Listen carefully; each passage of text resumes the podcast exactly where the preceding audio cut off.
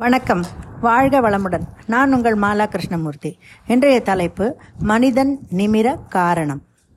மனிதன் நிமிர காரணம் எதுங்க? முதுகெலும்பு தாங்க.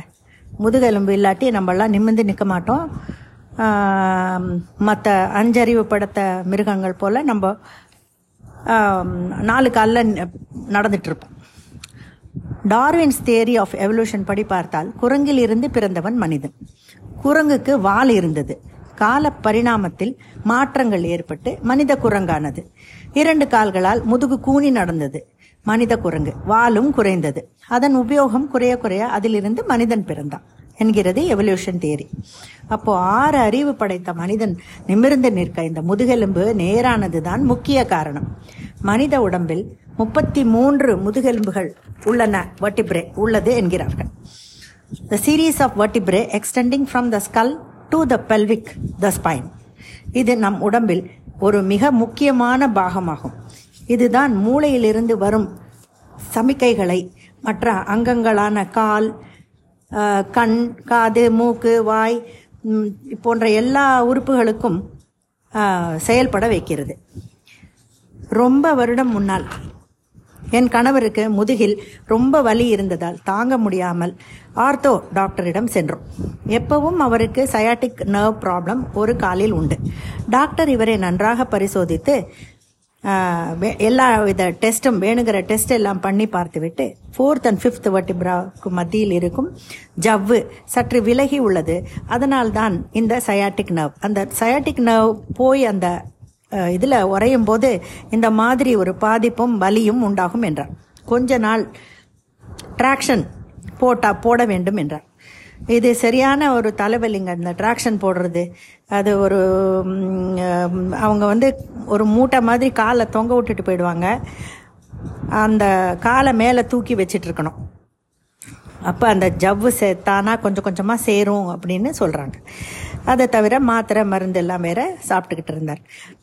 அவருக்கு ரெஸ்ட் ரூம் போகணும்னா கூட பிள்ளையோ நானோ எங்கள் தயவு வேண்டி இருந்தது அந்த மூட்டையை இறக்குவதற்கு. இது கஷ்டம் என்றால் ஆப்ரேஷன் தான் குணப்படுத்த ஒரே வழி என்றார் டாக்டர் பிறகு ஒரு நல்ல நண்பர் மூலம் இங்கு ஒரு யோகா தெரபிஸ்ட் ஒருவர் கிடைத்தார். இந்த மாதிரி பேக்போன் ப்ராப்ளம்ஸ் எல்லாத்தையும் சரி பண்ணுவார். யோகா மூலமே சரி பண்ணுவதாக கேள்விப்பட்டு உடனே ஓடினோம். அவர் இவருடைய டெஸ்ட் ரிப்போர்ட் எடுத்த சிகிச்சை எல்லாம் பார்த்துவிட்டு அன்றே தன்னுடைய யோகா சிகிச்சையை ஆரம்பித்து விட்டார்.